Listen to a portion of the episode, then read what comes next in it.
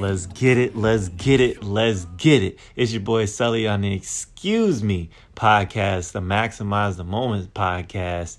And I was very pressed in the spirit to pass along this message, to give this message.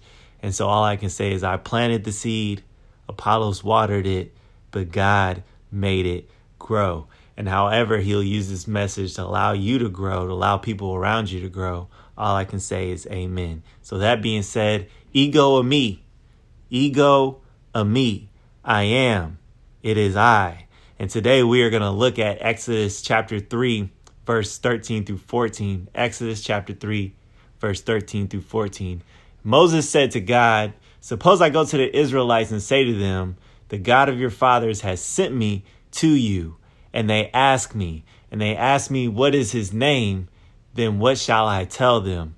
God said to Moses, I am who I am. I am who I am. This is what you are to tell the Israelites. I am has sent me to you. I am who I am. God is who he is. And I want that to really just soak in for a second. God is who He is. Before there was day, before there was night, before the existence of time, before your Apple Watch, before there was a planet or life in the planet, God is who He is in the current tense and the present tense because He is the same living outside of the construction of time. God existed before existence. There is life because there is life in him. Amen. And so I've been reading and I've been studying, and there's this word called tautology, tautological, and um, by definition, it means true by virtue of its logical form, true by virtue of its logical form alone. It is what it is. In mathematical logic, a tautology is a formula or assertion that is true in every possible interpretation. An example is x equals y or x doesn't equal y. A less abstract example is either the ball is green or the ball is not green. Sometimes a tautology involves just a few words that means the same thing. I am who I am.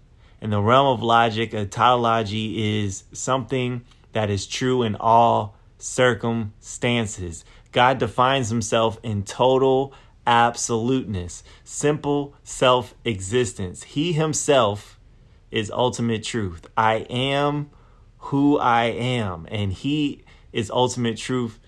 Then there that leaves that no room for others, since truth itself is exclusive for what it is. Him being ultimate truth leaves it very exclusive since truth itself is exclusive and leaves no room for any other. And within this given waypoint in history, God tells the Israelites, He tells Moses that I am sent me to you, that I am sent me to you. Take note of that phrasing that is understood as an absolute amongst the people. So when Jesus has spoken, much later that those I am statements much later understood it was understood by the Jews as a divine revelation, a divine relation, excuse me, to God himself.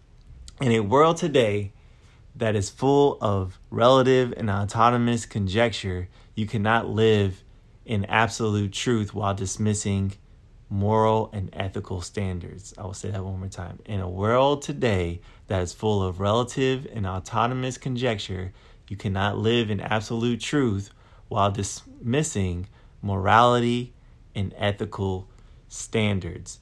You cannot say you pick your truth and I pick my truth and both be morally and ethically sound. It is this type of autonomy in which someone could kill someone else and you could not object to this action for the basis of living in an autonomous culture. But today, people want to live in their truths and then hold only the moral codes that suit them when needed. But the absence of part of the truth is still living outside of truth. This is called the law of non contradiction. One cannot say that God exists and the other say that God does not exist, and they both be right. To explore this a little further, here is an excerpt from Paul Gould's Stand Firm. To see this, suppose someone says the correspondence theory of truth is false because you have your truth and I have my truth. This view is commonly known as relativism. A crude version of this theory states that if I believe that P is true, then P is true for me. The relativist will, of course, claim that relativism is true. But when a relativist claims that relativism is true, it certainly seems as though they are saying that relativism corresponds to the way the world is. It sure seems as if they mean to say that relativism is true for me is true for you and true for everyone. But this is not relativistic. In fact, the very assertion of the view seems obviously to contradict itself. This is called being self refuting. When a claim is self refuting, it undercuts itself. The sentence, there are no true sentences, is self refuting because itself is a sentence that would have us to believe that no sentences are true. If you say that I cannot speak a word of English, that claim would likely undercut itself since it was spoken in English. If the relativist is saying that relativism is itself corresponds to reality, this would mean that rel- relativism as a view about truth is false. Here is the punchline God is all of who He is. He is all powerful, all truth, all love, and total, complete goodness. From him, all good things flow. He's the Alpha and Omega, the first and the last. He is the beginning and the end because for him, he is not confined by time. God is who he is. I am who I am. And his completeness, his absoluteness allows us to not be relative, but be mindful and confident that we are in a relationship with God, a God who never changes. He is the giver of life and is the provider of love in truth. We serve a God that is alive, and this shapes our perspectives, which leads to our actions as believers every day. I will end on this quote from Billy Graham There is a difference between knowing about God and knowing God. There is a difference between knowing about God and knowing God. My friends, once we begin to understand who God is and what He is to us, we walk not just lives worth living, but living for the one who gave His life for us. The greatest knowledge we can have about God is knowing that God treasures us. Francis Chan. I hope you guys are well. I hope that you're praying daily. And I hope that you, I'm praying for changes in your life. And I pray that you give your life to Christ every day. And I truly want the best for everyone that is out there. God bless you and maximize the moment. Let's get it. Tell me, is good? Good. Tell me, is God?